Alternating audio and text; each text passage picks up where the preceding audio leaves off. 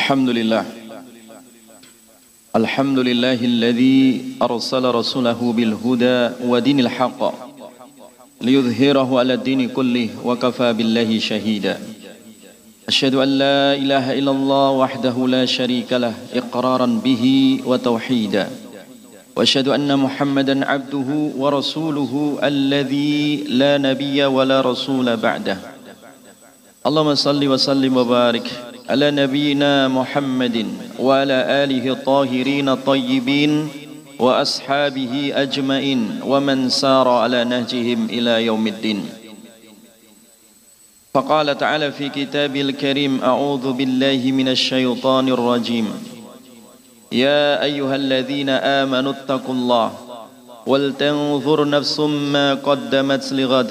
واتقوا الله innallaha khabirum bima ta'malun.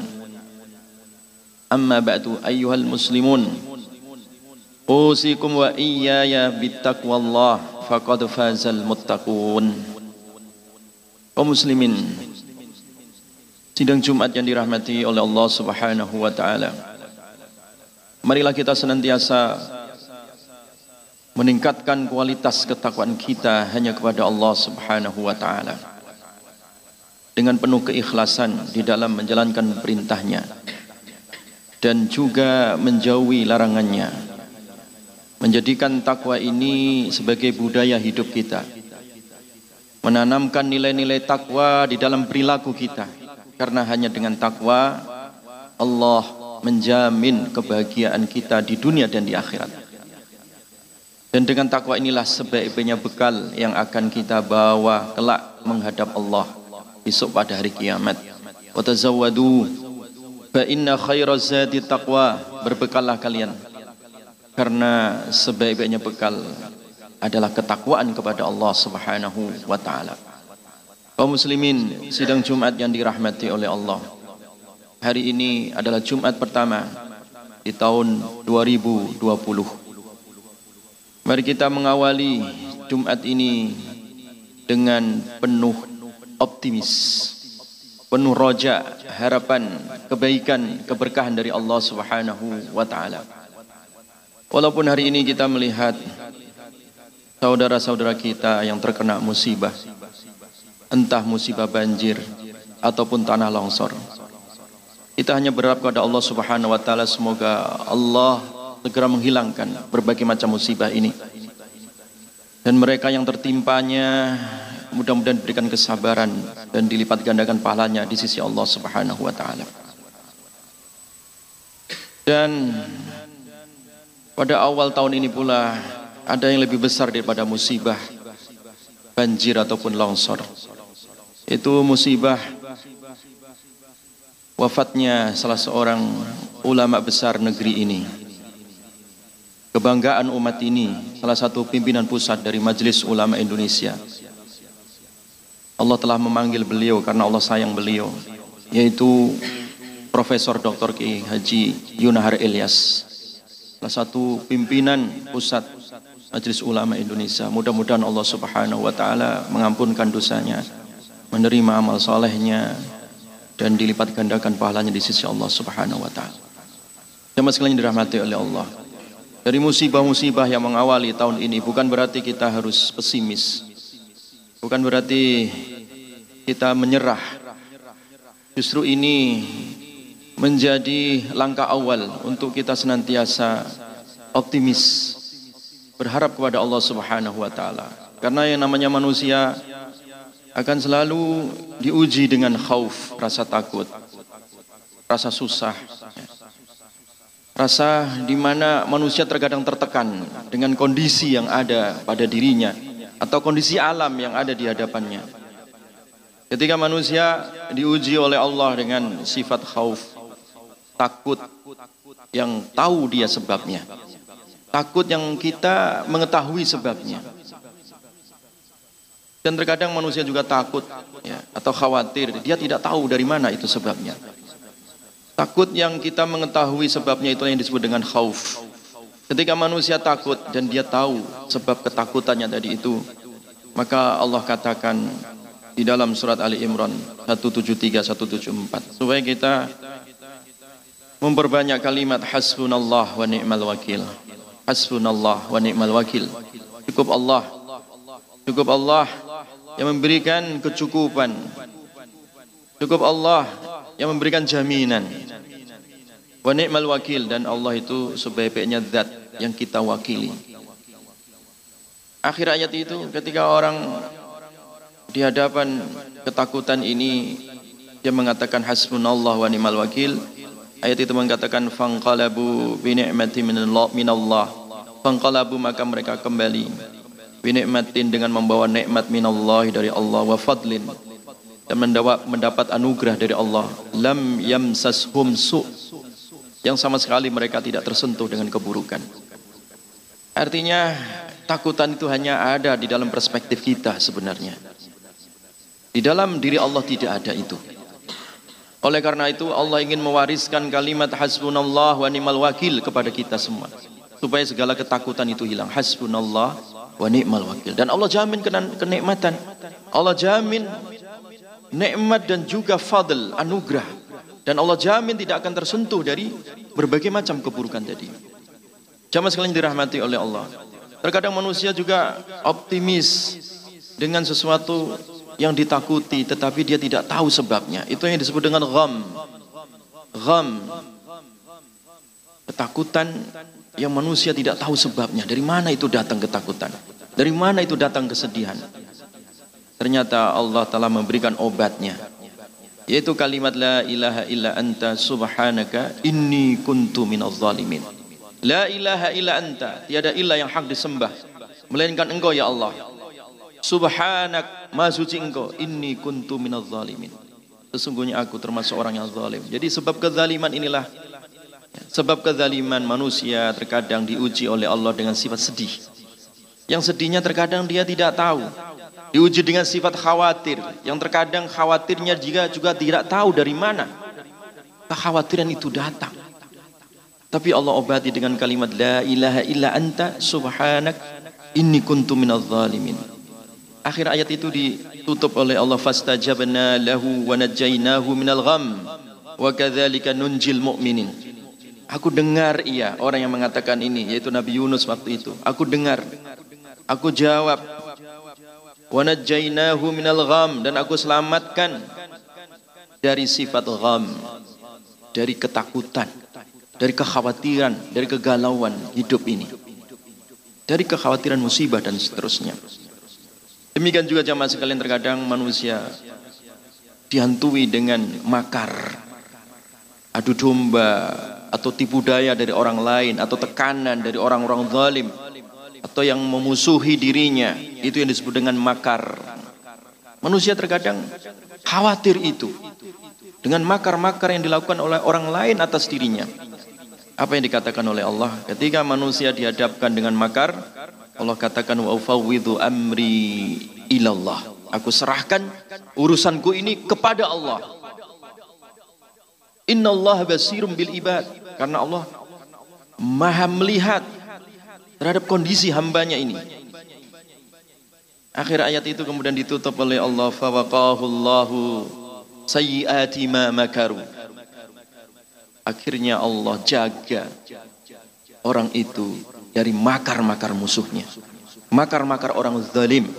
Makar-makar orang yang hasut terhadap diri kita. Katakan ketika terjadi makar wa ufawwidu amri ilallah aku serahkan makar ini kepada Allah.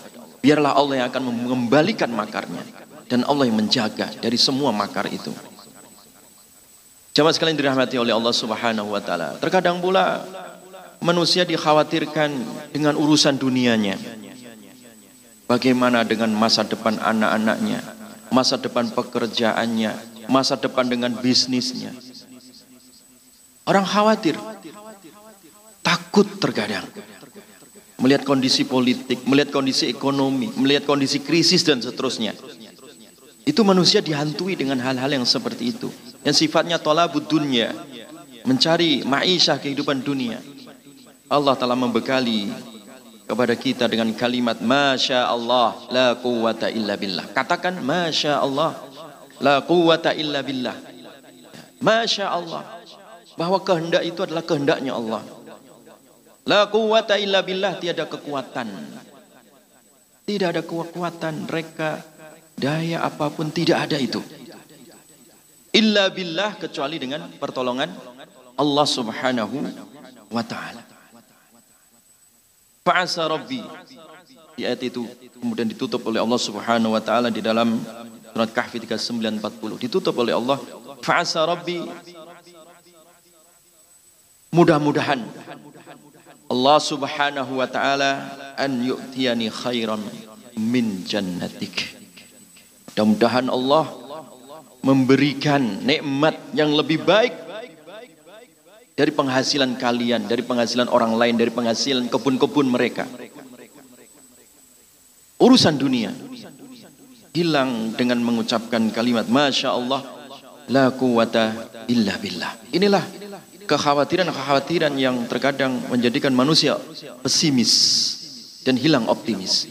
Tapi itu semua telah dituntaskan oleh Allah dengan jawaban-jawaban hasbunallah wa ni'mal wakil. Dengan jawaban-jawaban la ilaha illa anta subhanak inni kuntu minadh zalimin. Dengan jawaban-jawaban wa ufawwidu amri ila Allah. Dengan jawaban-jawaban masya Allah la quwata illa billah. Jadi oleh karena itu Tugas kita ini adalah berharap ya, dan tidak boleh putus asa dari rahmat Allah Subhanahu wa taala. Sehingga seorang mukmin itu senantiasa kuat dan optimis. Melangkah ke depan, menatap masa depan. Hantu-hantu yang berupa perasaan takut, yang berupa kekhawatiran, yang jelas ataupun tidak tampak. Itu bagi seorang mukmin hilang dengan keyakinan tawakal kepada Allah Subhanahu wa taala sehingga menetap hari ke depan lebih baik daripada hari ini dan hari kemarin. Maka ada satu kaidah di dalam syariat ini mangkana yaumuhu mangkana yaumu khairan min amsihi fawarabih siapa orang yang hari ini lebih baik daripada hari kemarin bahwa rabih dia itu orang yang beruntung. Dia orang yang sukses beruntung. Untung dunianya untung akhiratnya. Orang ini yang menatap masa depan. Dia melihat masa depan lebih baik daripada masa kemarin atau hari ini. Itu kaidah yang pertama yang dimiliki oleh seorang mukmin.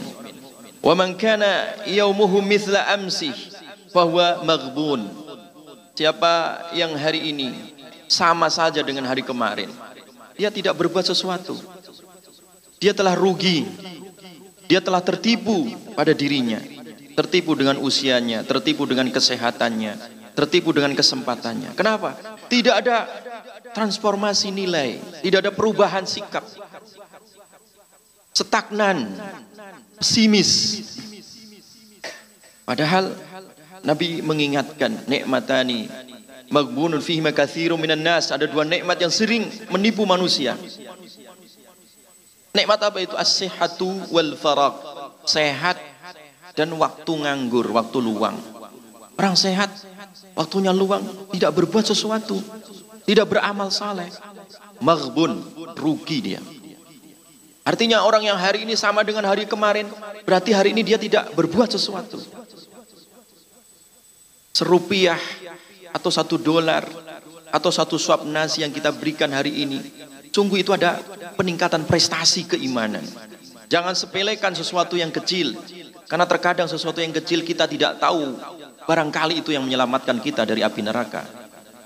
Nabi sampai mengingatkan supaya manusia itu supaya umat Islam meningkat prestasinya usianya. Setiap hari dia beramal walaupun hanya bisik tamrah dengan secuil kurma. Secuil kurma, secuil kurma setiap hari dia akan menggunung pahalanya di sisi Allah Subhanahu wa taala. Sehingga orang yang hari ini tidak berbuat sesuatu sama dengan yang kemarin, maghbun dia rugi. Dan lebih rugi lagi orang yang ketiga ini. Wa man kana yaumuhu syarran min amsi fahuwa mal'un.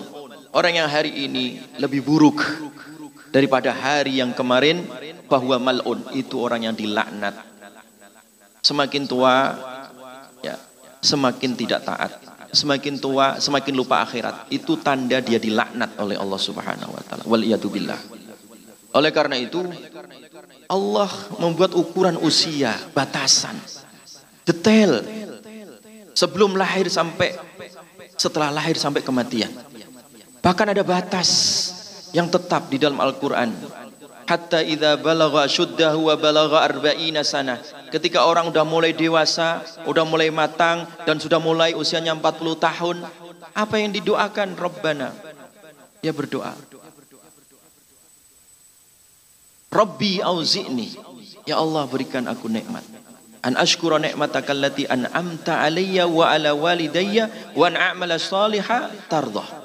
Wa aslih li fi dhurriyyati inni tubtu ilaika wa inni minal muslimin. Ya Allah berikanlah kemampuan untuk mensyukuri nikmatmu yang engkau berikan kepadaku, kepada kedua orang tuaku. Dan mudahkanlah aku memperbaiki keturunanku, duriaku. Aku tobat ya Allah. Aku kembali kepadamu ya Allah. Dan aku berserah diri. Totalitas menjadi seorang muslim.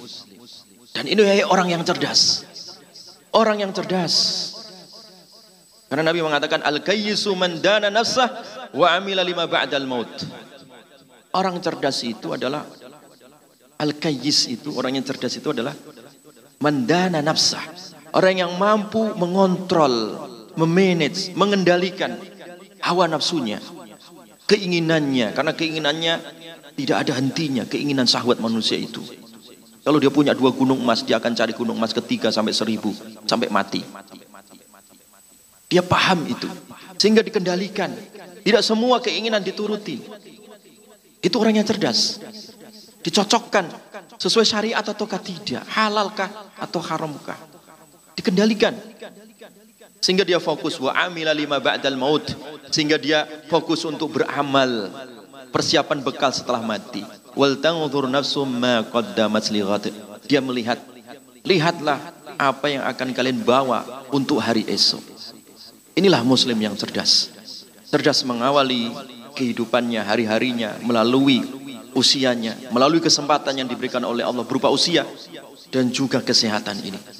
Mudah-mudahan ya, tahun ini membawa keberkahan pada diri kita, keluarga kita, negara, bangsa kita dan umat Islam khususnya.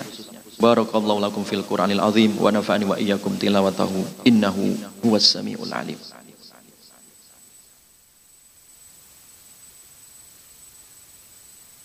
Nahmaduhu wa nasta'inuhu wa nastaghfiruh wa na'udzu billahi min shururi anfusina wa min sayyiati a'malina may yahdihillahu فلا مضل له ومن يضلل فلا هادي له.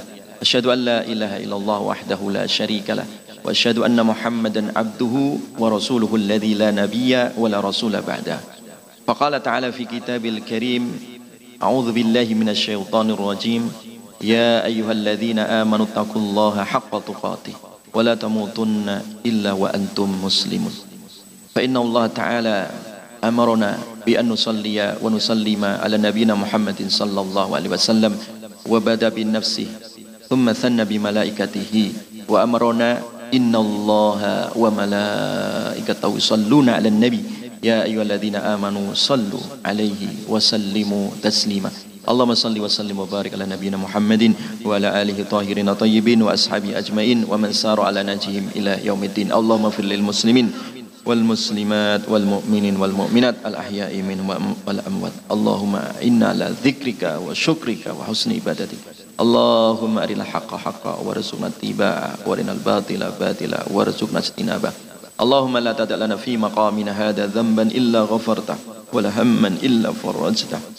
ولا كربا إلا نفسته ولا دينا إلا قضيته ولا عسيرا إلا يسرته ولا موتا إلا رحمته ولا مريضا إلا شفيته ولا ضالا إلا هديته ولا مبتلا إلا عافيته ولا عيبا إلا سترته ولا حاجة حوائج الدنيا والآخرة هي لك رضا ولنا فيها صلاح إلا أنتنا ويسرتنا لقضائها برحمتك يا أرحم الراحمين. اللهم حبب إلينا الإيمان وزينه في قلوبنا وكره إلينا الكفر والفسوق والإسيان واجعلنا من الراشدين.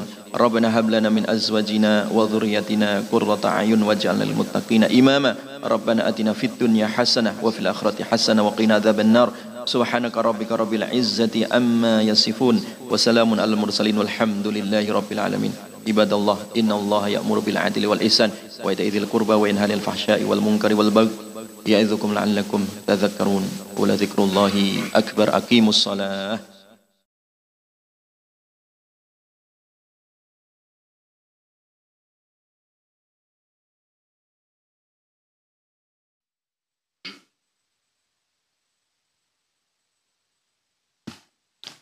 الحمد لله الذي وفق من شاء من خلقه بفضله وكرمه وخذل من شاء من خلقه بمشيعته وعدله. أشهد أن لا إله إلا الله وحده لا شريك له وأشهد أن محمدا عبده ورسوله لا نبي بعده. اللهم صل وسلم وبارك على سيدنا محمد وعلى آله وصحبه أجمعين أما بعد. فيا عباد الله أوصيكم وإياي بتقوى الله وطاعته لعلكم تفلحون. قال الله تعالى في القرآن الكريم أعوذ بالله من الشيطان الرجيم. بسم الله الرحمن الرحيم. يا أيها الذين آمنوا اتقوا الله حق تقاته. ولا تموتن إلا وأنتم مسلمون صدق الله العظيم Ma'asyiral muslimin jamaah Jumat rahimakumullah Bersyukur kita kepada Allah Subhanahu wa taala Sampai dengan saat ini Allah masih memberikan kenikmatan-kenikmatan kepada kita semua Nikmat iman, nikmat Islam, taufik dan hidayahnya diiringi dengan nikmat kesehatan dan kesempatan sehingga pada saat ini kita termasuk orang-orang yang terpilih hamba-hamba yang terpilih untuk mendatangi tempat yang mulia ini memenuhi salah satu panggilan Allah yang diwajibkan kepada kita semua yaitu ibadah Jumat berjamaah. Kita berharap dan berdoa kepada Allah mudah-mudahan ibadah kita pada hari ini diterima oleh Allah Subhanahu wa taala Amin ya rabbal alamin. Salawat serta salam semoga tercurah kepada Nabi kita Muhammad sallallahu alaihi wasallam. Sebagai realisasi dari rasa syukur kita kepada Allah Subhanahu wa taala, maka pada kesempatan saat ini marilah sama-sama kita meningkatkan keimanan serta ketakwaan kita kepada Allah Subhanahu wa taala dengan sebenar-benar takwa kepadanya, menjalankan semua perintah-perintah Allah dan menjauhi semua yang dilarang oleh Allah Subhanahu wa taala. Ma'asyiral muslimin jamaah Jumat rahimakumullah. Pada kesempatan khutbah yang singkat ini kita akan membahas enam sifat yang sangat dibenci oleh Allah Subhanahu wa taala. Oleh karena itu marilah kita bermuhasabah berintrospeksi apakah sifat-sifat ini, enam sifat ini sudah sudah jauh dari diri kita. Atau malah sebaliknya enam sifat ini bersemayam dalam diri kita. Enam sifat ini bersemayam dalam hati kita. Naudzubillah summa naudzubillah. Dari Ibnu Hibban radhiyallahu an dari Abi Hurairah radhiyallahu an Rasulullah sallallahu alaihi wasallam sabda Innallaha yubghidu kulla ja'zarin jawazin sahabin bil aswaq jifatin bil lail himarin bin nahari alimin bi amri dunya jahilin bi amril akhirah dari hadis ini Rasulullah sallallahu alaihi wasallam menjelaskan kepada kita semua ada enam sifat yang sangat dibenci oleh Allah Subhanahu wa taala. Yang pertama adalah ja'zariyin yaitu sifat takabur, sifat sombong. Sombong yang pertama adalah menolak kebenaran yang disampaikan oleh orang lain. Kenapa sampai menolak kebenaran yang disampaikan oleh orang lain? Karena melihat yang menyampaikannya. Yang menyampaikannya kedudukannya lebih rendah. Yang menyampaikan status sosialnya lebih rendah. Yang menyampaikan merasa yang menyampaikan itu status atau hartanya sangat miskin. Kita bisa ambil contoh dari kisah Fir'aun. Ketika sudah ditunjukkan berbagai mujizat dari Nabi Musa alaihissalam, tapi tetap saja Firaun membangkang dan mengatakan bahwa Nabi Musa itu adalah tukang sihir. Bahkan sang Perdana Menteri Haman mengingatkan kepada Fir'aun. Seandainya Fir'aun beriman kepada Nabi Musa alaihissalam, maka Fir'aun akan menjadi penyembah. Bukan yang disembah yang dilakukan selama ini oleh kaumnya. Bukan sebagai Tuhan yang disembah. Tapi apa yang dijawab dikatakan oleh Fir'aun. Dia tetap mengatakan bahwa saya adalah Tuhan dari segala Tuhan. Dan saya adalah Tuhan yang sangat tinggi. Kita juga melihat sejarah bagaimana kaum Bani Israel menentang ajaran Nabi Isa alaihissalam dan sudah ditunjukkan berbagai mujizat Nabi Isa alaihissalam tapi tetap saja membangkang dengan ajaran Nabi Isa alaihissalam. Pun demikian dengan Abu Jahal dan Abu Lahab yang telah ditunjukkan berbagai mujizat dari Al-Qur'anul Karim tapi tetap saja dia membangkang atas kebenaran Al-Qur'anul Karim.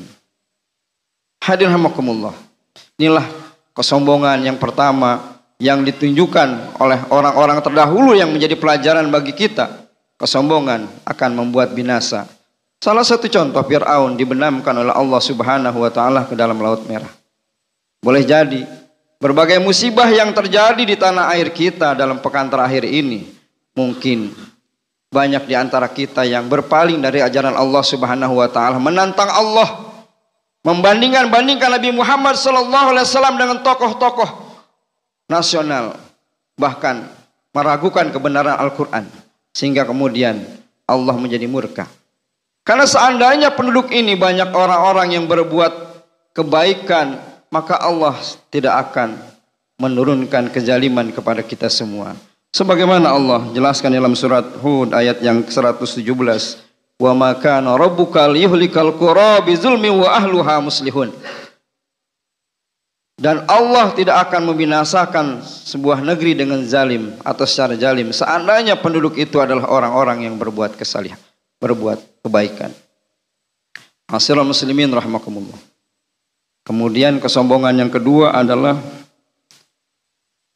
merendahkan orang lain atau yang kita sebut sering disebut dengan perbuatan tasahul merendahkan orang lain. Merasa bahwa kita paling tinggi derajat dan kedudukannya merasa paling tinggi pangkatnya merasa paling banyak hartanya. Kemudian kita melakukan tasahul merendahkan orang lain. Inilah yang dimurkai oleh Allah Subhanahu wa taala. Sifat sombong inilah yang dimurkai oleh Allah Subhanahu wa taala Ma'asirul muslimin rahimakumullah kemudian sifat yang kedua yang sangat dibenci oleh Allah Subhanahu wa taala adalah jawazin, rakus dan gandrung terhadap harta. Mencari harta sebanyak-banyaknya tanpa pandang apakah itu diperoleh dengan jalan halal ataupun jalan haram. Yang penting bagi dia adalah harta sebanyak-banyaknya. Orang ini termasuk salah satu yang mempunyai penyakit wahan, hubud dunia, wa maut. Cinta dunia, takut mati. Padahal Rasulullah Sallallahu Alaihi Wasallam sudah mengingatkan kepada kita semua bahwa harta adalah salah satu penghambat kita masuk surga kalau kita tidak bisa mempertanggungjawabkan harta itu. Karena dalam sebuah hadis yang diriwayatkan Tabrani di bagian akhir disebutkan bahwa ketika Allah bertanya tentang harta maka Allah bertanya dua kali. Min aina iktasabahu dari mana harta itu diperoleh? Apakah harta itu diperoleh dengan jalan yang halal atau jalan yang haram? Ketika kita mampu menjawab dan mempertanggungjawabkan bahwa harta yang kita peroleh dari jalan yang halal, Allah masih bertanya satu kali lagi, wa fima anfaqahu? Untuk apa harta itu dibelanjakan? Apakah untuk sesuatu yang sia-sia atau untuk sesuatu yang di jalan atau yang diridhoi oleh Allah Subhanahu wa taala?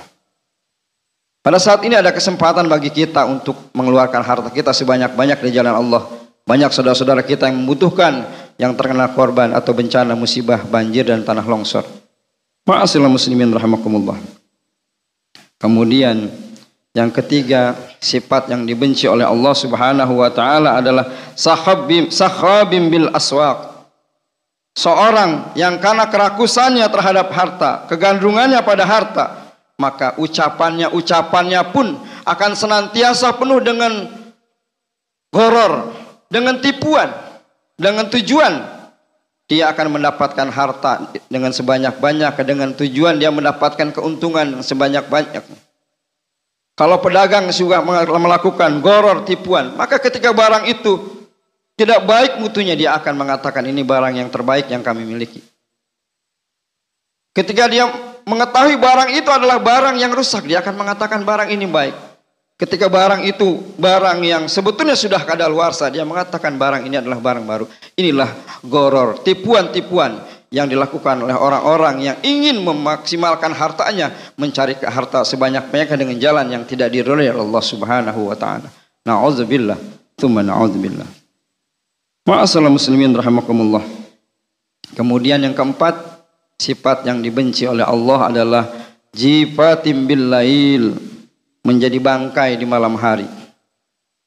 Di malam hari hanya digunakan waktunya untuk tidur dan tidak pernah bermunajat kepada Allah Subhanahu wa taala ataupun melakukan aktivitas-aktivitas ibadah membaca Quran ataupun menghadiri kajian-kajian ataupun bersilaturahmi dengan lingkungan dengan mengadakan pengajian-pengajian tidak mau bersilaturahmi bahkan cenderung menyendiri dan tidur sampai waktu yang begitu lama. Inilah yang dikatakan jipa timbil lail, menjadi bangkai di malam hari, tidak pernah bermunajat kepada Allah Subhanahu wa taala.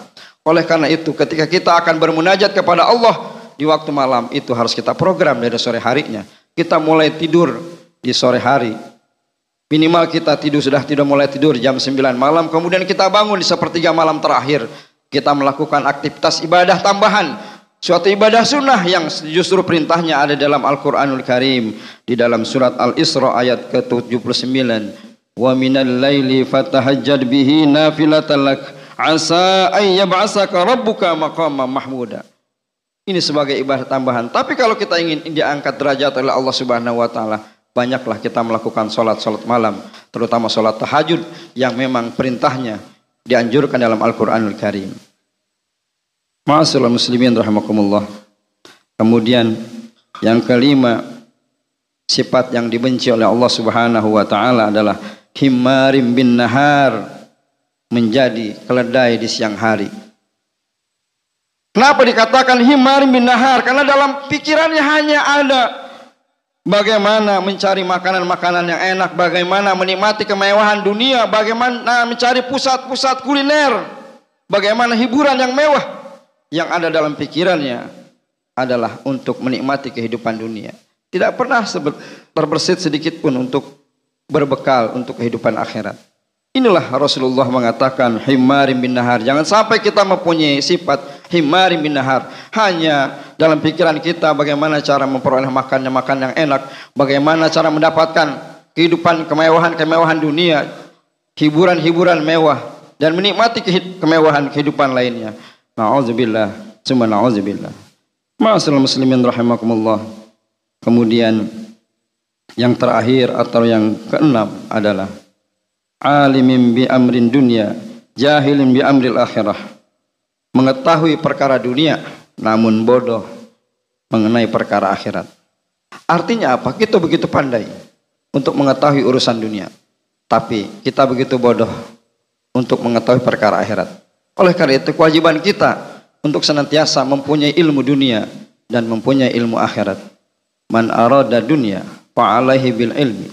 Siapa yang menghendaki kehidupan dunia, dia harus mempunyai ilmunya. Tapi wa man aradal akhirah fa'alaihi bil ilmi. Siapa yang menghendaki kehidupan akhirat, dia juga harus punya ilmu. Wa man aradahuma fa'alaihi bil ilmi. Siapa yang menghendaki kehidupan dua-duanya, dia juga harus mempunyai ilmu tawazun, keseimbangan antara dunia dan akhirat, ilmu dunia maupun ilmu akhirat. Tapi yang terpenting bagi kita adalah mempunyai prinsip hidup yang kita utamakan adalah kehidupan akhirat. Wa betagi fima ataqallaha darul akhirah. Itu perintah Allah. Yang diutamakan adalah kehidupan akhirat. Tapi Allah juga mengingatkan kepada kita wala tansa nasibaka minad dunya. Jangan lupakan nasibmu di dunia. Engkau hidup di dunia. Carilah kehidupan dunia, silahkan. Tapi bahwa tujuan yang sebenarnya adalah dunia mazra'atul akhirah. Dunia adalah ladang kehidupan akhirat. Banyak menanam ibadah, banyak menanam kebaikan-kebaikan, maka kita akan memanen pahala di akhirat kelak. Hadirin hamakumullah. Di akhir khutbah ini, mari kita dengarkan nasihat dari Ali bin Abi Thalib radhiyallahu anhu Ali bin Abi Thalib pernah mengatakan, "Artal hati dunia mudbirah." Dunia itu berjalan membelakangi kita. Wartalhatil akhirah muqabilah sedangkan akhirat sedang menghampiri kita. Walikuli wahidati minhuma banun dan masing-masing dunia dan akhirat ada anaknya. Fakunu min abna'il akhirah maka jadilah bagian dari anak-anak akhirat.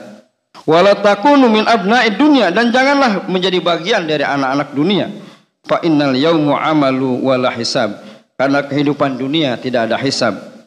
Wa goda hisabun wala amilun. Sedangkan akhirat di dalamnya ada hisab dan akan kita pertanggungjawabkan di akhirat kelak. Apa-apa yang kita lakukan di dunia ini.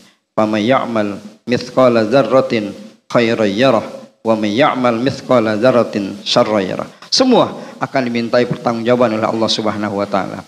Akhirnya kita berharap kepada Allah Subhanahu wa taala mudah-mudahan hati kita dijauhkan dari sifat-sifat yang dibenci oleh Allah Subhanahu wa taala. Amin ya rabbal alamin.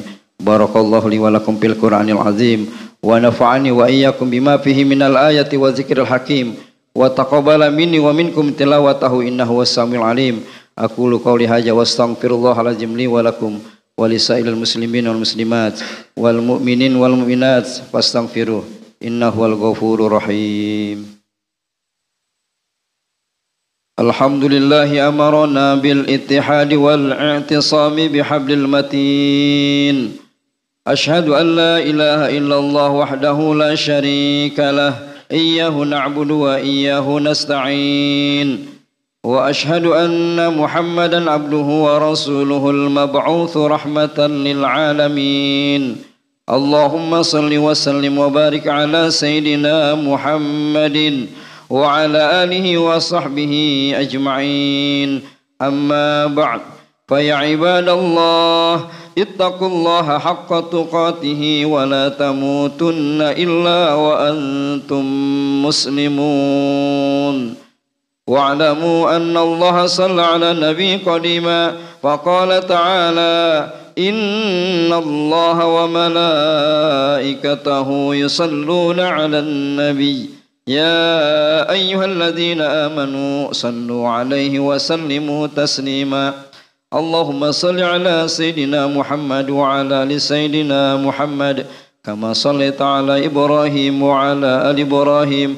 وبارك على محمد وعلى آل محمد كما باركت على إبراهيم وعلى آل إبراهيم في العالمين. إنك حميد مجيد. وارض اللهم خلفاء الراشدين سيدنا أبي بكر وعمر وعثمان وعلي وعلى بقية والصحابة أجمعين والتابعين تابعين بإحسان إلى يوم الدين. وعلينا معهم برحمتك يا أرحم الراحمين. اللهم اغفر للمؤمنين والمؤمنات والمسلمين والمسلمات الأحياء منهم والأموات إنك سميع قريب مجيب دعوات ويا قاضي الحاجات ويا كافي المحمات برحمتك يا أرحم الراحمين ربنا اغفر لنا ولإخواننا الذين سبقونا بالإيمان ولا تجعل في قلوبنا غلا للذين آمنوا. ربنا إنك رؤوف رحيم. ربنا هب لنا من أزواجنا وذرياتنا قرة أعين واجعلنا للمتقين إماما. ربنا تقبل منا إنك أنت السميع العليم وتب علينا إنك أنت التواب الرحيم. ربنا آتنا في الدنيا حسنة وفي الآخرة حسنة وقنا عذاب النار. عباد الله إن الله يأمر بالعدل والإحسان وإيتاء ذي القربى وينهى عن الفحشاء والمنكر والبغي يعظكم لعلكم تذكرون. ولذكر الله أكبر.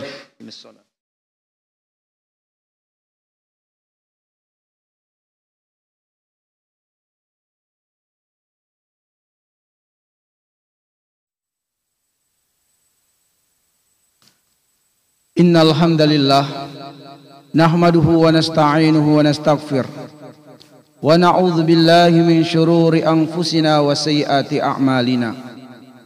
من يهد الله فلا مضل له ومن يضلل فلا هادي له. أشهد أن لا إله إلا الله وحده لا شريك له وأشهد أن محمدا عبده ورسوله. لا نبي ولا رسول بعده.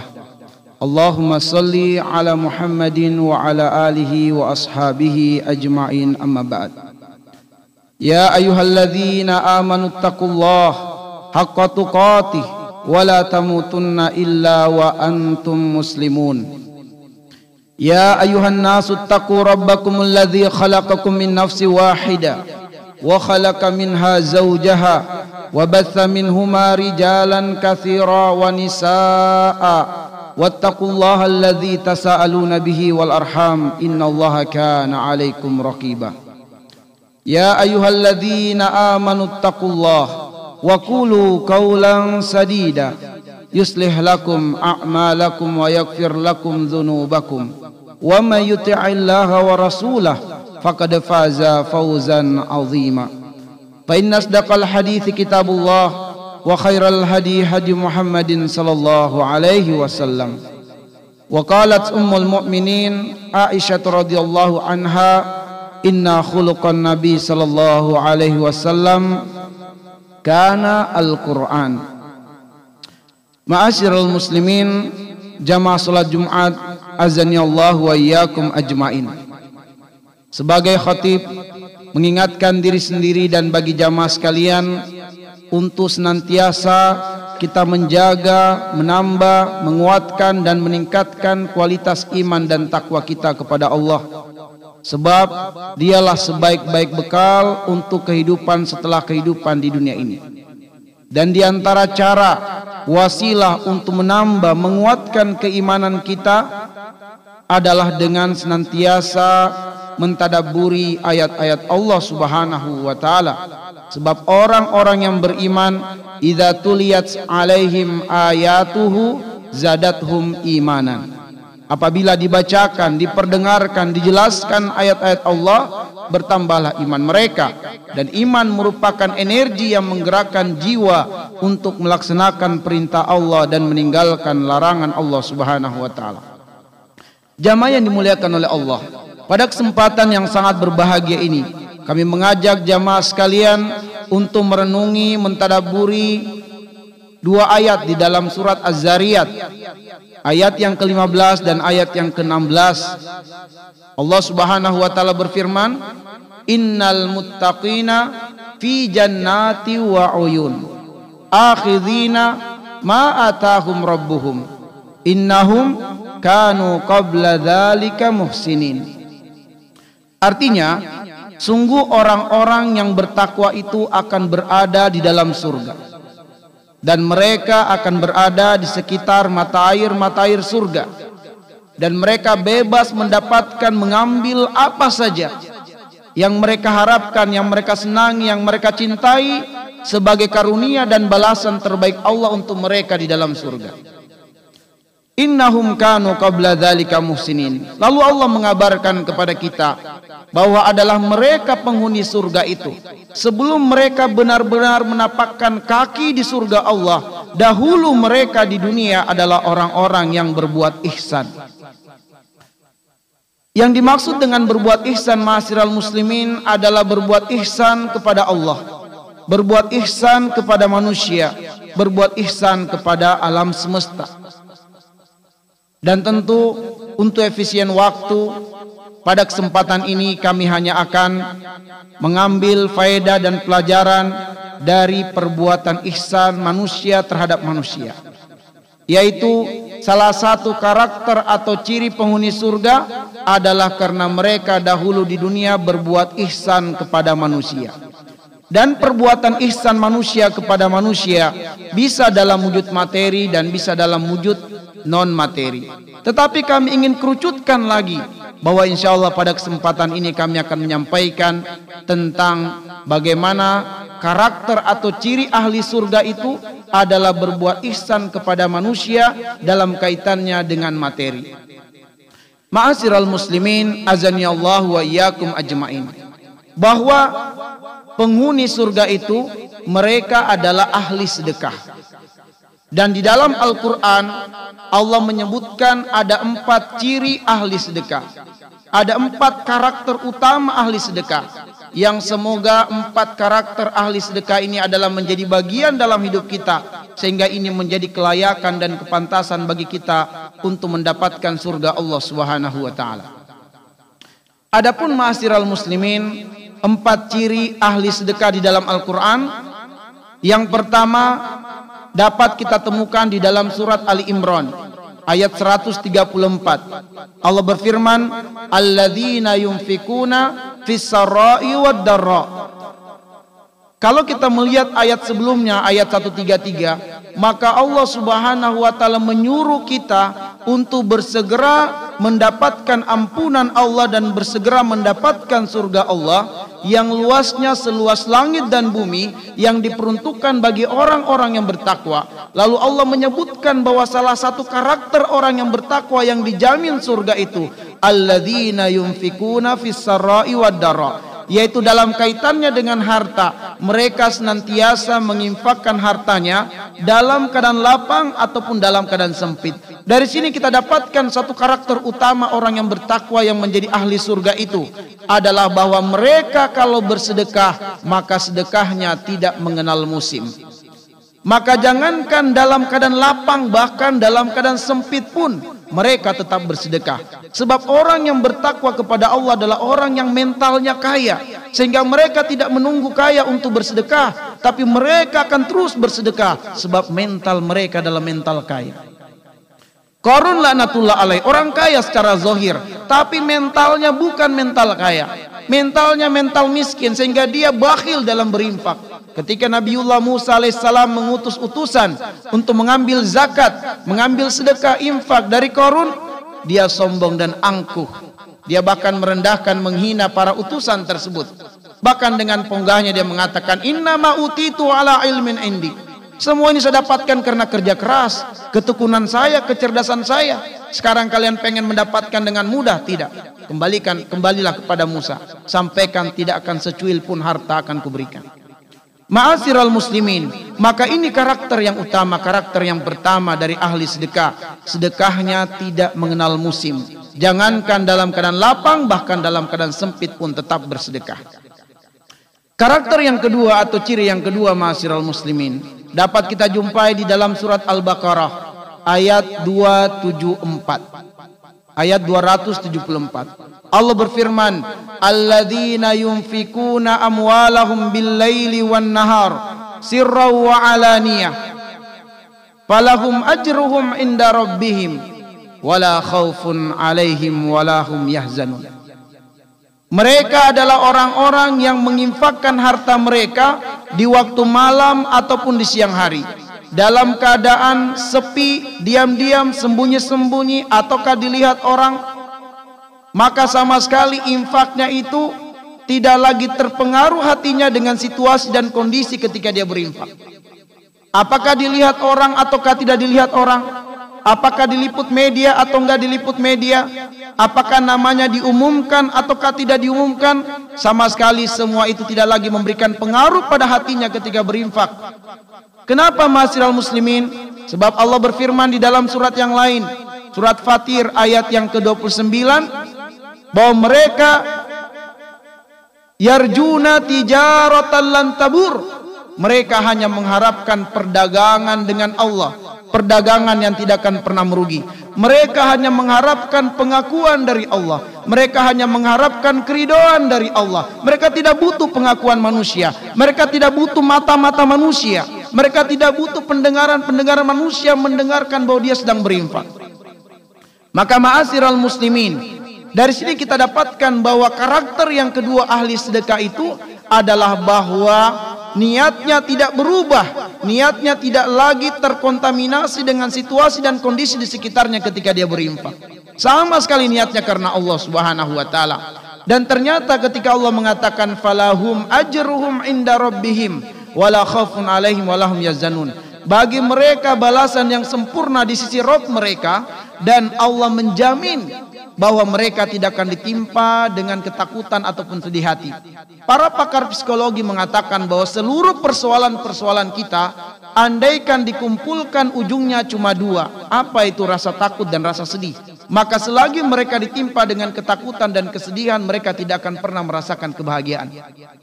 Maka Allah mengajarkan kepada kita sekaligus mendidik kita bahwa konsep kebahagiaan di dalam Islam adalah ketika kita banyak memberi bukan ketika kita banyak menerima. Maka berbahagialah dengan banyak memberi mahasiswa muslimin. Kita mungkin berbahagia dengan menerima bantuan-bantuan orang lain. Tapi hendaknya kemudian kita lebih bergembira apabila kita bisa memberi meringankan beban orang lain. Maka ini karakter yang kedua. Kemudian karakter yang ketiga ma'asyiral muslimin. Disebutkan dalam surat Az-Zariyat ayat yang ke-19 wa fi amwalihim haqqul lisaili wal mahrum.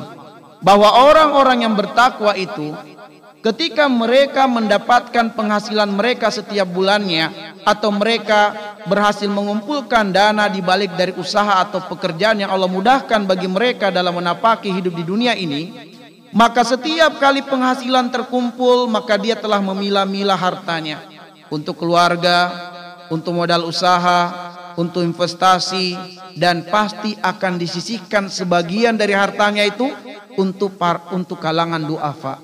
Baik yang meminta-minta atau yang tidak meminta-minta. Ini menjadi karakter lainnya bahwa orang yang bertakwa menyadari pada hartanya itu ada hak orang lain yang Allah titipkan untuk dia berbagi kepada orang lain. Maka mereka tidak akan pernah merasa sedih dengan apa yang dia keluarkan. Sebab apa yang mereka keluarkan adalah hak orang lain yang Allah titipkan kepada mereka. Maka mereka tidak pernah takut untuk mengeluarkan apa yang telah Allah titipkan dari hak orang lain melalui wasilah. Wasilah harta yang dikumpulkannya. Dan ma'asyiral muslimin azani Allah wa iyyakum. Karakter yang keempat atau ciri yang keempat disebutkan dalam surat Saba ayat 39, "Wa ma anfaqtum min syai'in fahuwa yukhlifu." Dan apa saja yang kamu infakkan pasti Allah ganti. Maka inilah yang membuat kenapa ahli surga itu ketika dunia kalau bersedekah, mereka tidak pernah takut bersedekah. Mereka tidak pernah khawatir dengan banyaknya harta yang mereka keluarkan di jalan Allah. Karena mereka yakin bahwa apa yang mereka infakkan di jalan Allah pasti Allah ganti, pasti Allah ganti. Wallahu la yukhliful mi'ad. Allah tidak akan mungkin menyelisih janji. Ketika Allah berfirman bahwa Allah pasti mengganti, maka pasti akan terjadi. Allah akan mengganti apa yang dia keluarkan di jalan Allah. Apatah lagi masyiral muslimin, harta itu memang sifatnya mengalir. Maka alirkanlah harta kita di jalan yang Allah ridhoi, niscaya harta itu akan kembali bahkan kembali dalam nominal yang jauh lebih besar lagi dari apa yang kita keluarkan.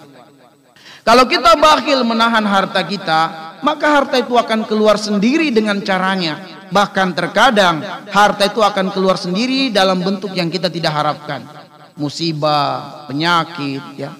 Dan hal-hal lainnya yang menyebabkan harta kita akhirnya keluar. Maka keluarlah, keluarkanlah harta kita dengan jalan yang Allah ridhoi. Niscaya begitu kita keluarkan harta kita di jalan Allah, maka harta kita tidak akan keluar dalam hal-hal yang tidak kita harapkan. Bahkan harta kita akan kembali dalam jumlah yang lebih besar lagi.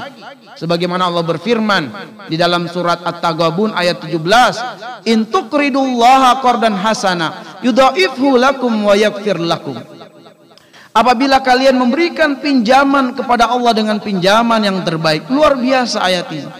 Luar biasa bagaimana Allah memotivasi hamba-hambanya yang beriman. Harta ini milik Allah, bahkan diri kita milik Allah. Lahu ma fis samawati wa ma fil ar. Segala kepunyaan Allah di langit dan di bumi. Jangankan harta, bahkan diri kita milik Allah Subhanahu wa taala. Tapi tatkala kita keluarkan harta kita, kita sedekahkan harta kita di jalan yang Allah ridhoi, di antaranya adalah untuk meringankan beban saudara muslim kita, maka Allah memandangnya itu adalah pinjaman kepada Allah Subhanahu wa taala. Dan layaknya yang meminjam akan berkewajiban mengembalikan. Akan tetapi kalau kita pinjamkan uang kita kepada manusia, tak boleh kita mengharapkan ada tambahan sebab itu riba. Tapi kalau kepada Allah, Allah suka apabila kita meminjamkan uang kita di jalan Allah dan kemudian kita mengharapkan balasan terbaik dari Allah. Allah suka sebab ini adalah janji Allah Subhanahu wa taala. Intukridullaha qardan hasana yudha'ifhu lakum. Apabila kita berikan pinjaman kepada Allah dengan pinjaman terbaik, Allah akan lipat gandakan apa yang kita keluarkan untuk Allah Subhanahu wa taala itu. Bukan hanya itu masyiral muslimin, bahkan Allah akan mengampunkan dosa kita. Ma'asyiral muslimin azani Allah wa iyyakum. Semoga Allah Subhanahu wa taala menjadikan empat karakter ahli sedekah yang menjadi ciri utama orang-orang yang bertakwa kepada Allah yang dijamin surga dalam kaitannya dengan harta menjadi bagian dari kehidupan kita dan selagi kita diberikan kesempatan hidup oleh Allah di muka bumi ini untuk senantiasa kita keluarkan harta kita di jalan-jalan yang Allah ridhoi di antaranya adalah dengan meringankan tangan kita bersedekah kepada saudara-saudara muslim kita. Barakallahu li wa lakum fil Qur'anil azim wa nafa'ni wa iyyakum bima fihi minal ayati wa dzikril hakim wa taqabbala minni wa minkum tilawatahu innahu huwas samiul alim. Alhamdulillah al-wahidul qahar al-azizul ghaffar yukawwirul layla wan nahar insana libtila'i wal ikhtibar ليبلو عباده أيه أحسن عملا فيكون من الأخيار وأيه أسوأ عملا فيكون من فراق الأشرار. أشهد أن لا إله إلا الله وحده لا شريك له وأشهد أن محمدا عبده ورسول لا نبي ولا رسول بعده. اللهم صل على محمد وعلى آله وأصحابه أجمعين ما بعد. معاشر المسلمين عزني الله وإياكم أجمعين.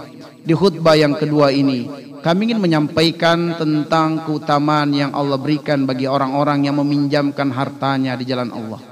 Allah mengatakan yudaifhu lakum wa lakum. Allah Subhanahu wa taala bukan hanya melipat gandakan apa yang kita sedekahkan. Bahkan Allah Subhanahu wa taala akan mengampunkan dosa-dosa kita. Tidakkah kita mengambil pelajaran bagaimana seorang wanita pelacur disebutkan dalam hadis riwayat Muslim, hadis yang sahih. Seorang wanita pelacur tentu bukan hanya sekali berzina atau dua kali berzina, berkali-kali berzina, berulang kali berzina karena dia adalah seorang pelacur. Tapi luar biasa ketika dia bersedekah dengan sewadah air.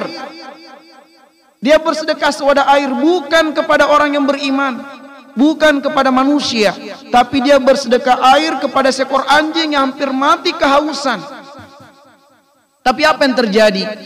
Ketika dia bersedekah air kepada anjing tersebut, kata Rasulullah, "Fasyakarallahu lahu, faghafarallahu lahu wa dakhalahul jannah." Allah Subhanahu wa taala sangat bergembira dengan perbuatannya sehingga Allah mengampunkan semua dosa-dosanya. Dosa zinanya, dosa lacurnya dihapuskan oleh Allah. Bahkan Allah memasukkannya ke dalam surga. Ma'asyiral muslimin, Betapa baiknya Allah Subhanahu wa taala. Kalau saja kepada seekor anjing seseorang bersedekah, bahkan yang bersedekah adalah seorang yang ahli maksiat, tapi dengan sedekah itu menjadikan Allah mengampunkan dosanya. Bagaimana lagi balasan Allah yang sangat dahsyat diberikan kepada mereka yang soleh, mereka yang beriman kepada Allah dan dia senantiasa mengeluarkan hartanya di jalan Allah untuk meringankan saudara-saudara muslimnya yang sedang kesulitan. Dia tolong tetangganya yang hampir mati karena penyakit yang dideritanya.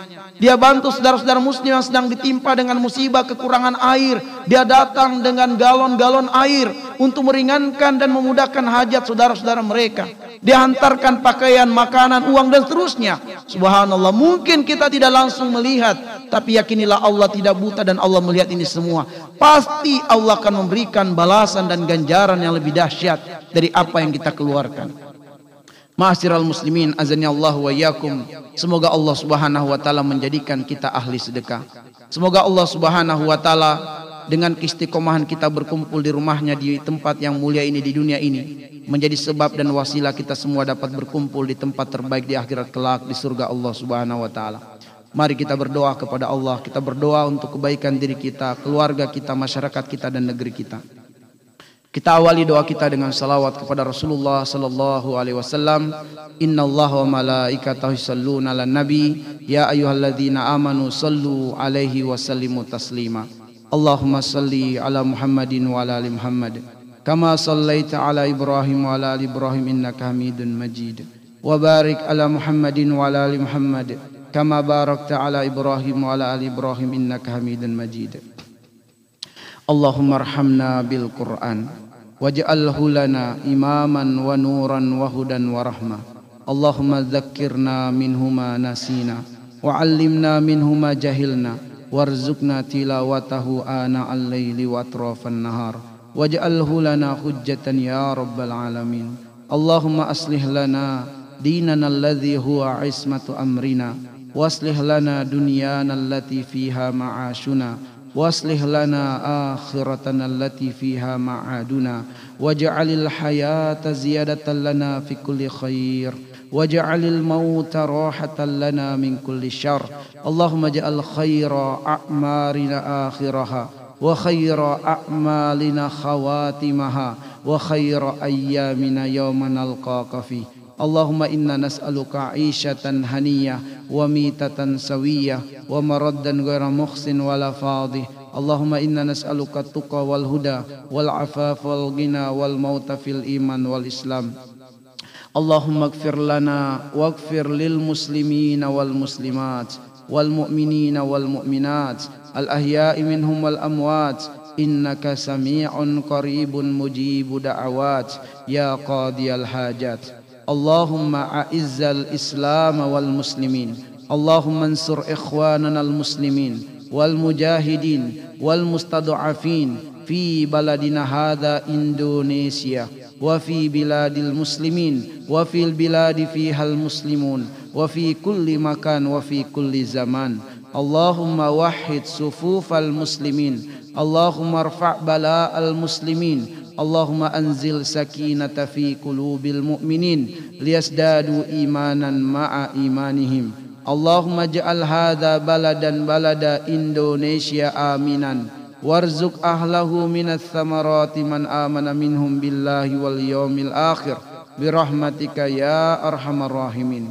Allahumma rabbana zalamna anfusana wa in lam taghfir lana wa tarhamna lanakunanna minal khasirin.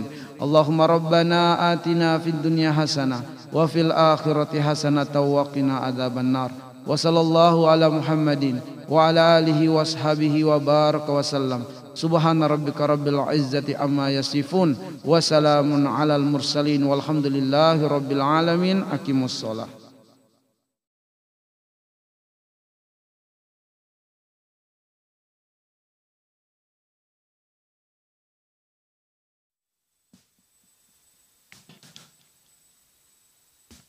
الحمد لله الحمد لله الكريم المنان.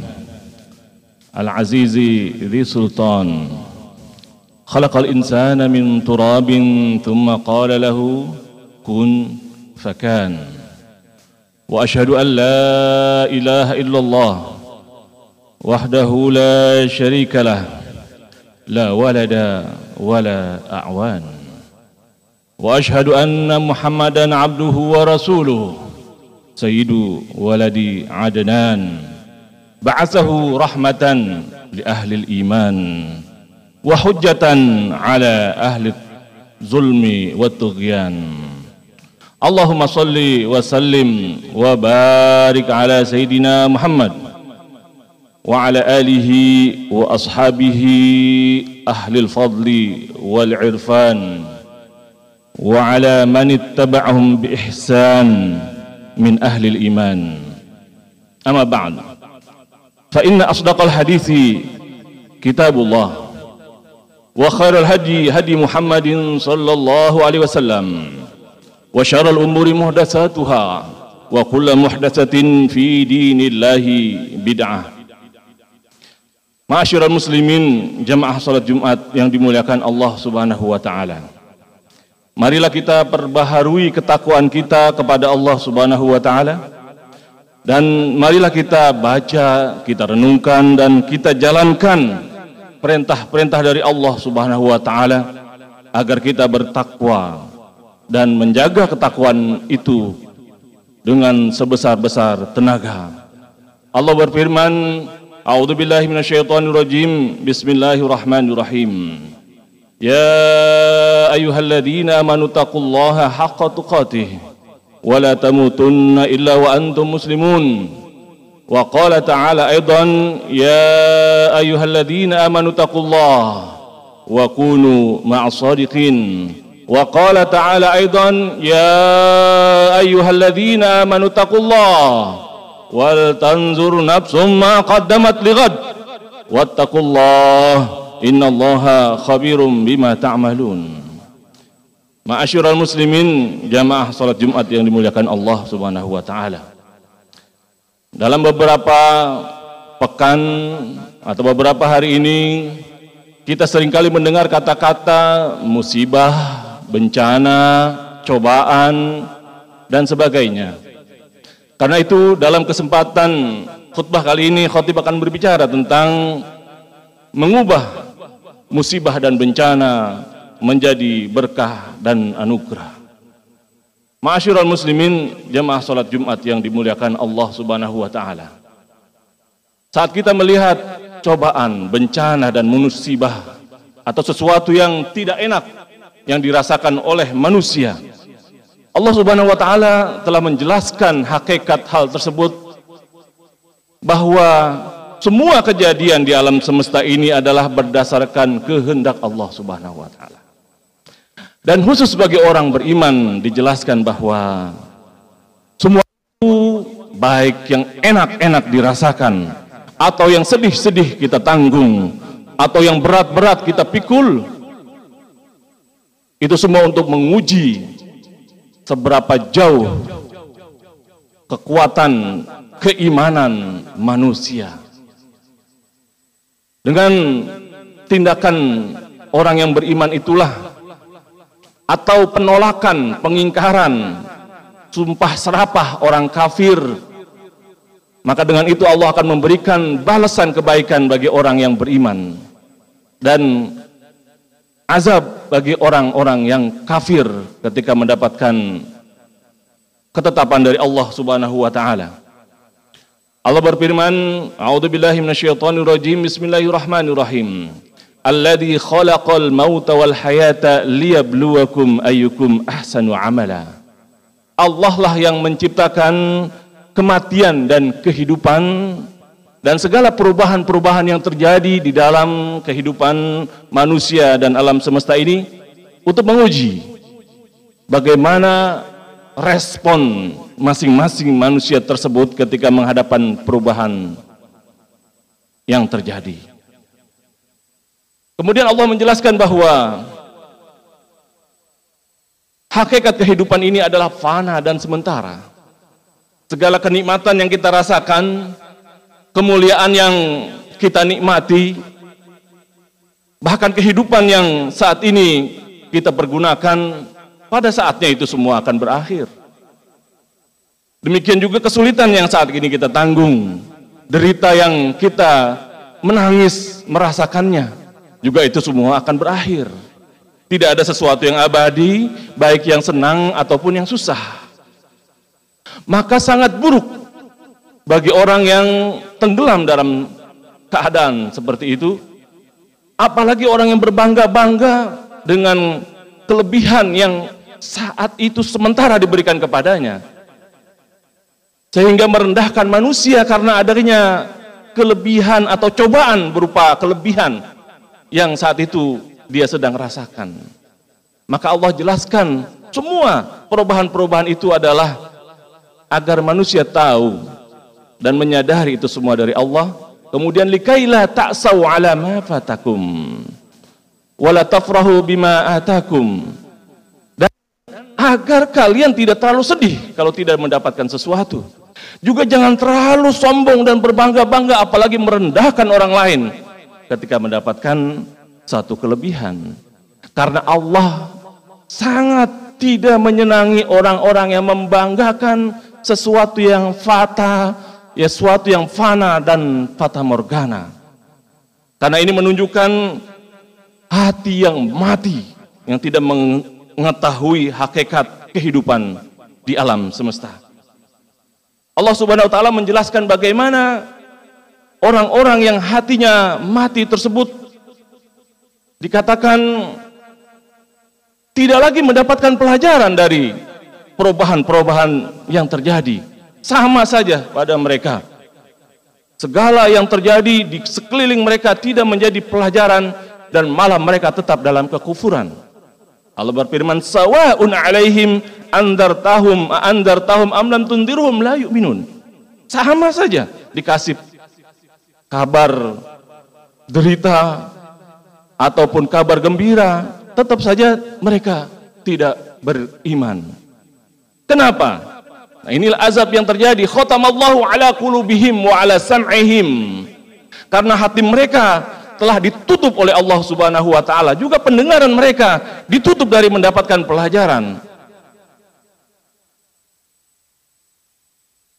Wa ala absarihim.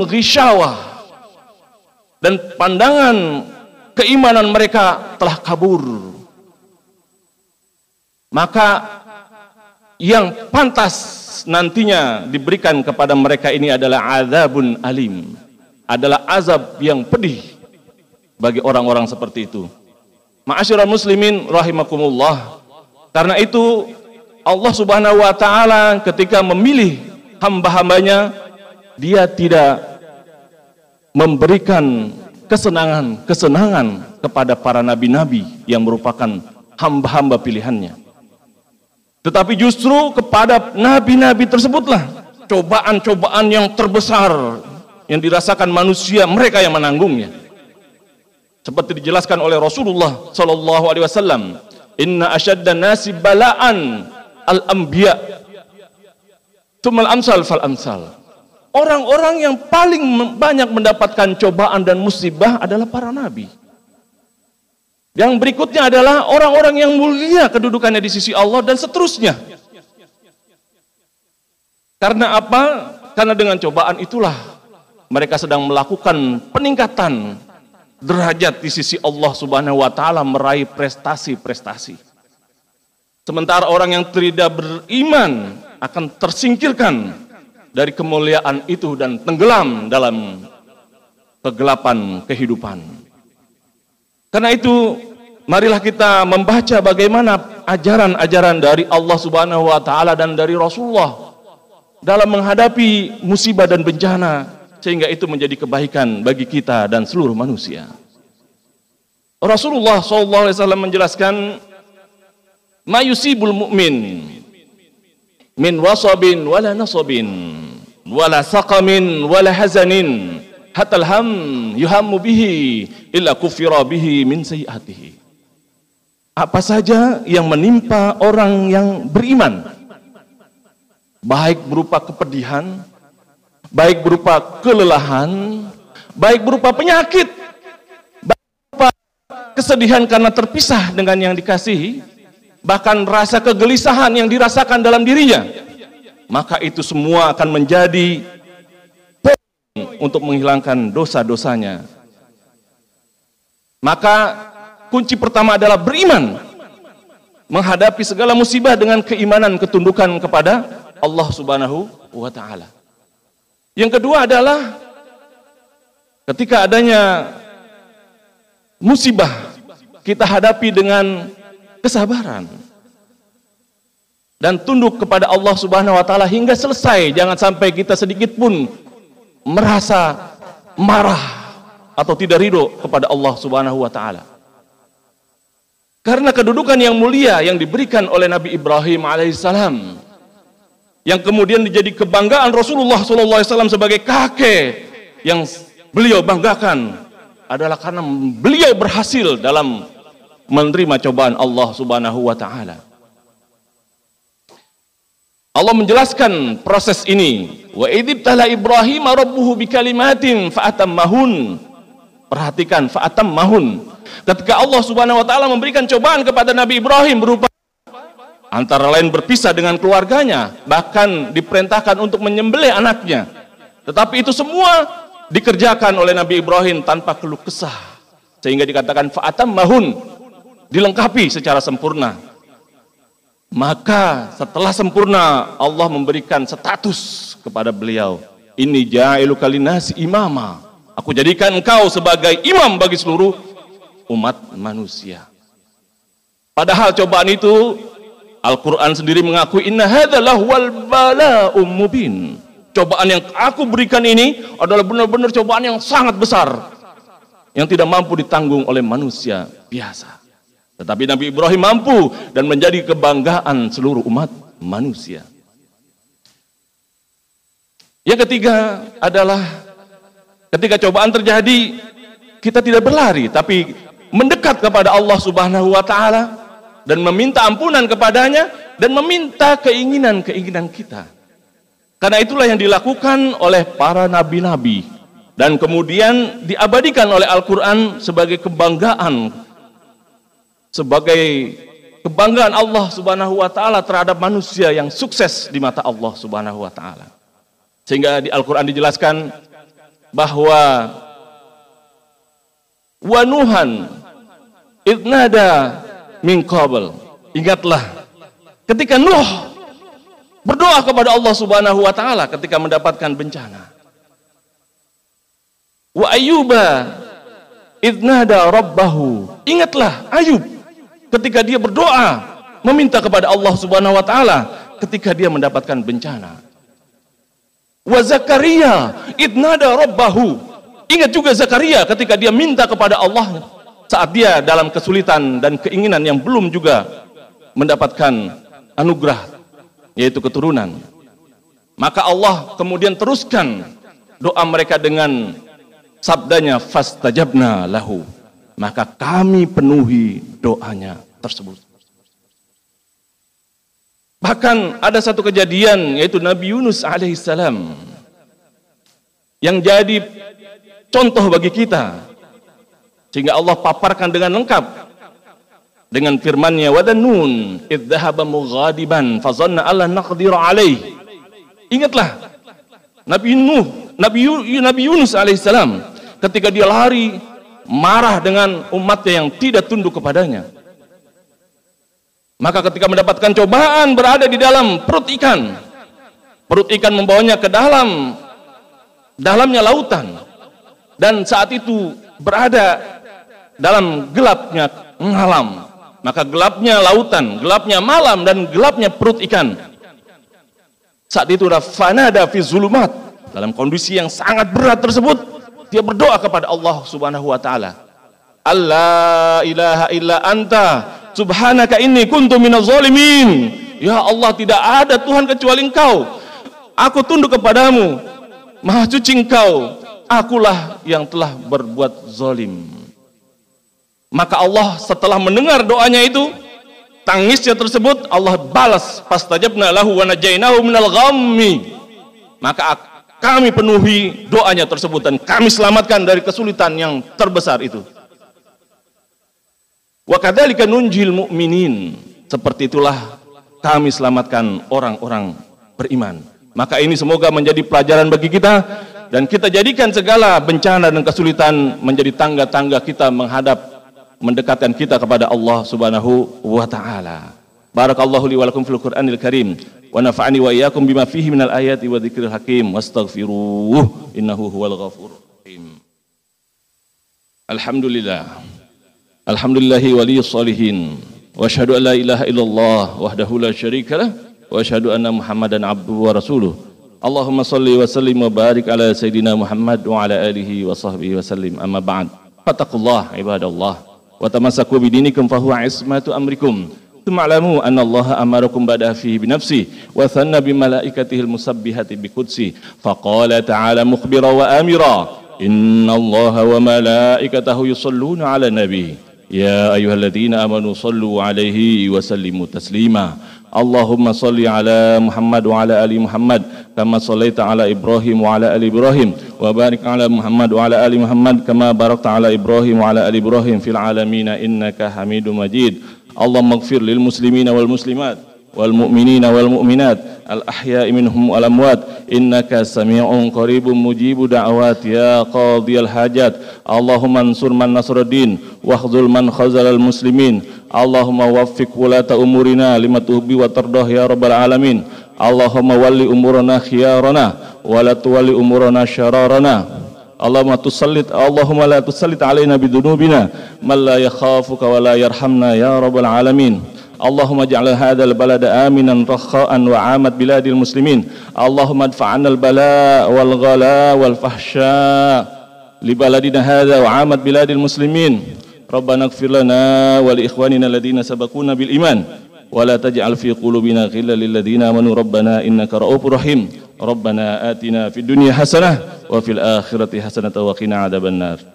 عباد الله إن الله يأمركم بالعدل والإحسان وإيتاء ذي القربى وينهى عن الفحشاء والمنكر والبغي ya'izukum la'allakum tadhakkarun fazkurullahal azima yazkurkum washkuruhu ala ni'amihi yazidkum wallahu ya'lamu ma ta'malun alhamdulillah wa aqimus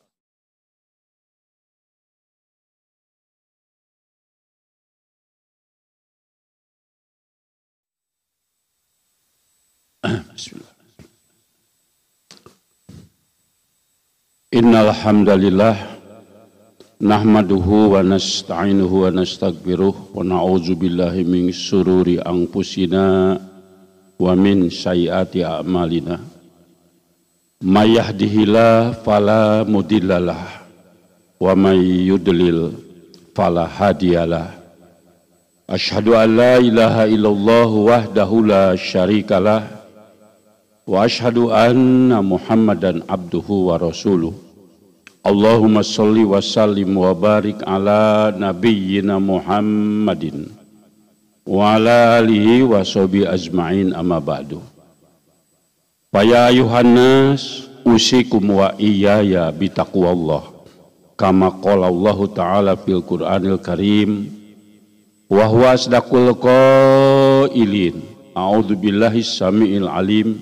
asdaqul qailin a'udzu billahi samiil alim minasy syaithanir rajim Ya ayyuhalladzina amanu taqullaha haqqa tuqatih wa la muslimun.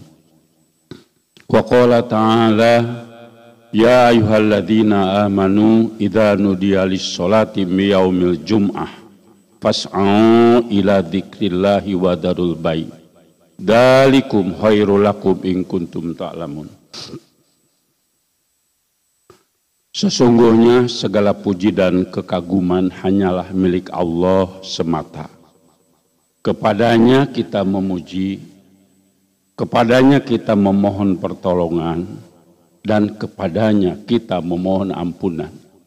Kita berlindung kepada Allah dari kejahatan-kejahatan diri kita. Dan kita berlindung kepada Allah dari keburukan dan kejelekan amal perbuatan kita. Barang siapa yang Allah berikan hidayah, maka tidak ada seorang pun yang bisa menyesatkannya. Dan barang siapa yang Allah sesatkan, maka tidak ada seorang pun yang bisa memberikan hidayah kepadanya. Asyhadu an la ilaha illallah wa asyhadu anna Muhammadar Rasulullah. Allahumma ja'al awala hadal yaumi solaha wa awsatahu falaha wa akhirahu najaha. Wa as'aluka khairad dunya wal akhirah ya arhamar rahimin. Ya Allah jadikan awal hari ini hari Jumat yang kudus ini kebaikan bagi kami semua.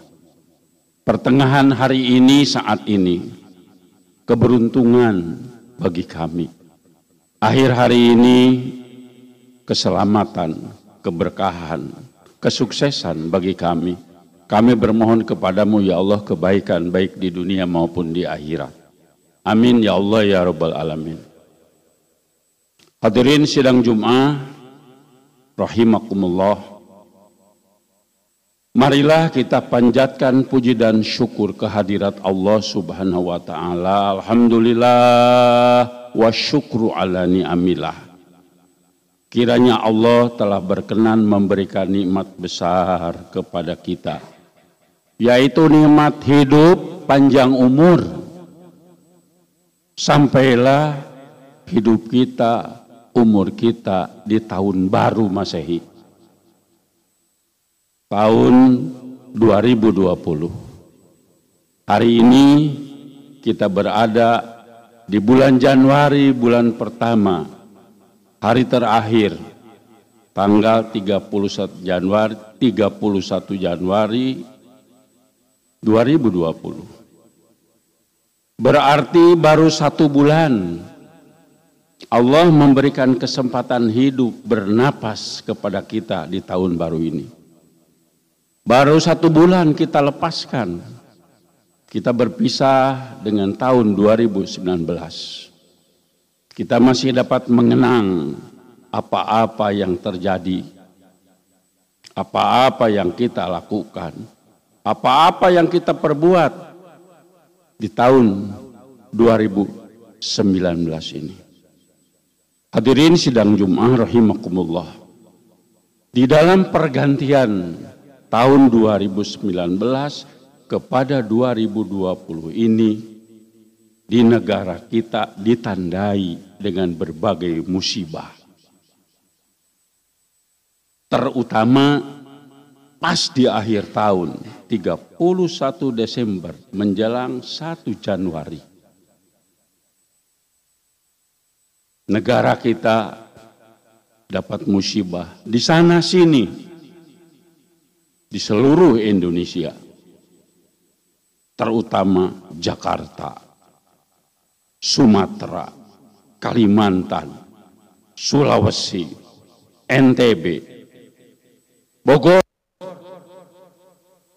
Berbagai musibah terjadi baik yang dirasakan oleh negara maupun musibah yang dirasakan oleh organisasi-organisasi, partai-partai, semua dapat musibah di awal tahun sekarang, termasuk pribadi kita sendiri. Banyak sekali musibah yang menimpa kepada diri kita. Saya sendiri, keluarga saya, di dalam bulan Desember Januari ini 10 orang dipanggil oleh Allah. Saudara kandung saya tiga orang, cucu saya satu orang. Keponakan saya empat orang, jumlah sepuluh. Itu yang menyangkut kepada pribadi. Yang terjadi di akhir 2019, di awal 2020, sampai sekarang masih musibah. Kemarin Jawa Timur, tempat yang sangat ramai, tempat rekreasi yang dikatakan Dieng, Bondowoso, kena musibah. Banjir, angin, puting beliung, gempa bumi, banjir bandang, di mana-mana di sana sini. Saya mengajak kepada diri saya dan bapak-bapak kita sebagai orang yang beragama, sebagai orang yang mukmin, Allah mengajarkan kepada kita apabila terjadi musibah jangan dipandang hanya sebagai bencana alam. Ini mah bencana alam. Ini mah sudah rutin. Ini mah karena, perga, karena pergantian udara dan sebagainya dan sebagainya.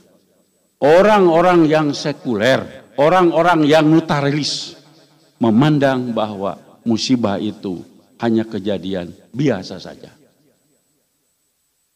Bagi kita sebagai orang yang beragama, bagi kita sebagai orang mukmin hendaknya memandang musibah itu lebih jauh daripada itu.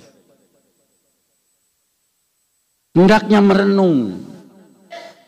Hendaknya berpikir. Hendaknya berzikir.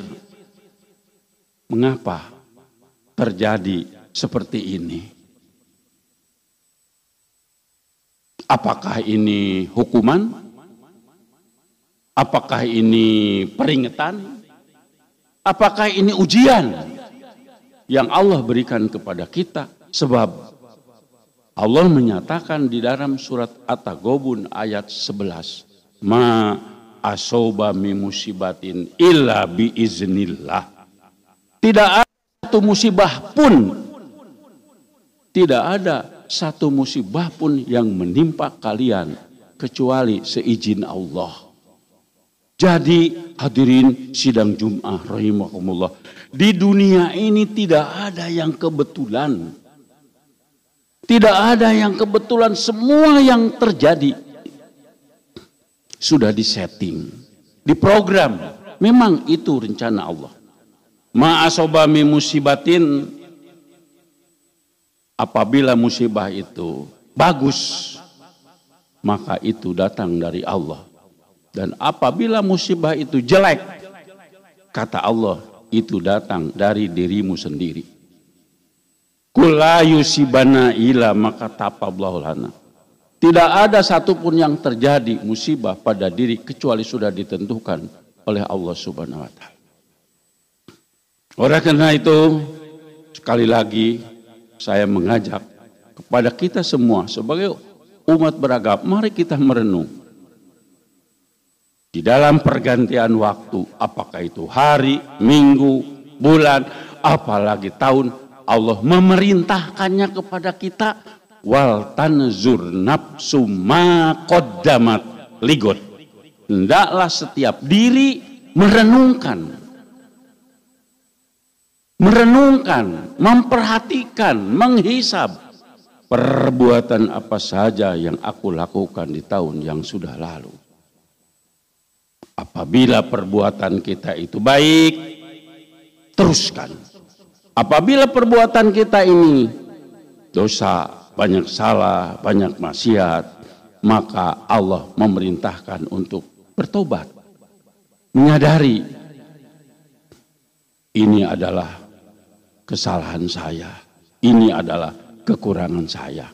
Sekali lagi, para ulama memandang kepada musibah itu terbagi menjadi tiga. Yang pertama adalah hukuman. Hukuman. Mungkin kita banyak dosa, kita banyak kesalahan, kita banyak durhaka terhadap Allah. Allah berikan musibah. Oleh karena itu, banyak orang yang salah pengertian apabila dia tertangkap di hotel lantai 15 menjelang tahun baru sedang racur, sedang mabok. Ditangkap oleh bapak polisi, dihukum, dibawa. Dia ngomong, waduh saya kena musibah, saya kena ujian. Itu mah bukan ujian, itu mah hukuman karena perbuatan salah. Aduh saya di penjara 15 tahun karena saya korupsi. Saya sedang diuji. Itu mah bukan ujian. Itu mah hukuman karena dia berbuat. Yang kedua, musibah itu adalah peringatan. Kadang-kadang kita berbuat baik, tapi kadang-kadang kita juga terseleo berbuat salah. Seperti itulah barangkali itu adalah peringatan kepada kita. Kita merasa kita orang baik, kita merasa kita orang baik, banyak berbuat kebaikan, tapi kenapa dapat musibah itu? Mungkin kata orang lain, itu mau ujian bagi Bapak. Sebenarnya apakah itu ujian, apakah itu hukuman, apakah itu peringatan, hanya diri kita sendiri yang dapat menilainya. Itulah ajaran agama kepada kita. Mudah-mudahan dan berbagai musibah yang menimpa kepada negara kita, kepada bangsa kita, kepada semua diri kita. Mudah-mudahan dapat direnungkan bahwa itu bukan hanya sebagai bencana alam, tapi itu adalah peringatan musibah yang datang dari Allah yang harus dipikirkan oleh kita. Barakallahu li walakum bil Qur'anil azim wa nafa'ani wa iyyakum bima fihi minal ayati wa dzikril hakim. Taqabbal minni wa minkum tilawatahu innahu wal ghafurur rahim. Alhamdulillah. Alhamdulillah ala ma aujaba hamdah. Asyhadu an la ilaha illallah wa asyhadu anna Muhammadan abdun rafa'a majdah wa rasulun ang jaza wa'dah. Amma ba'du paya ayuhan nas usikum wa iyaya bitaqwa Allah. Hadirin sidang Jum'ah rahimakumullah.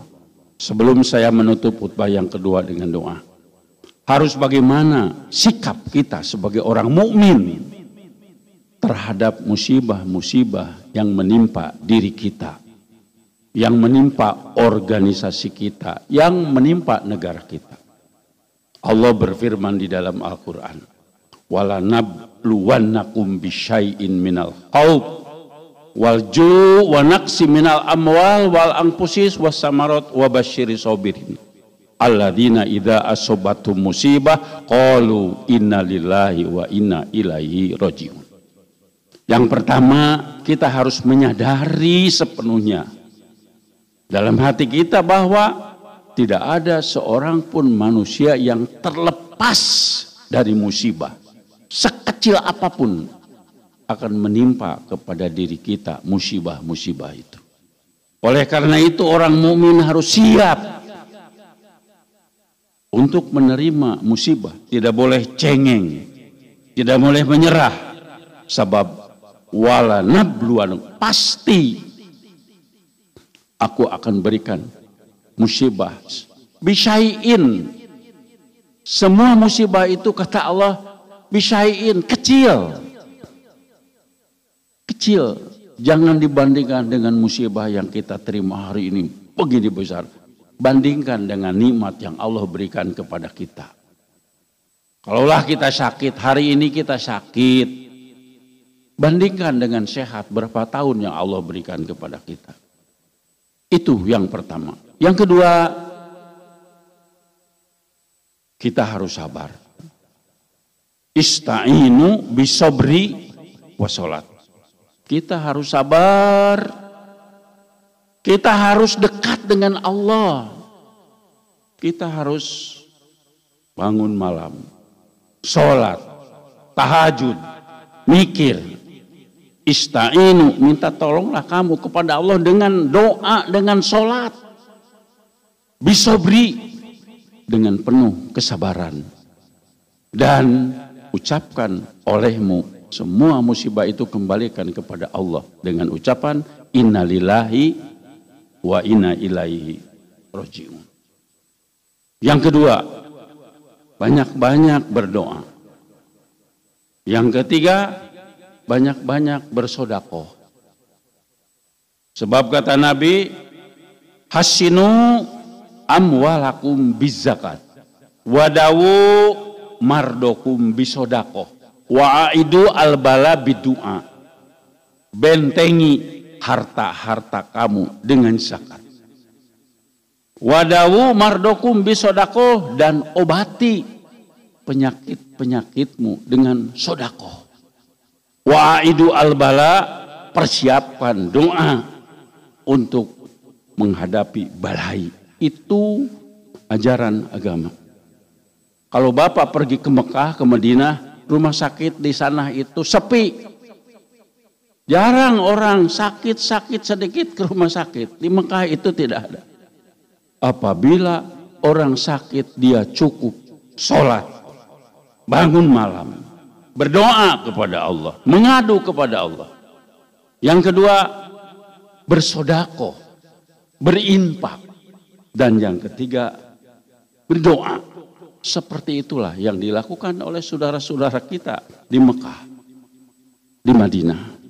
Jadi kita sebagai orang mukmin, sebagai orang beragama, tidak boleh kita putus asa, tidak boleh kita menyerah, apalagi aral menghadapi musibah.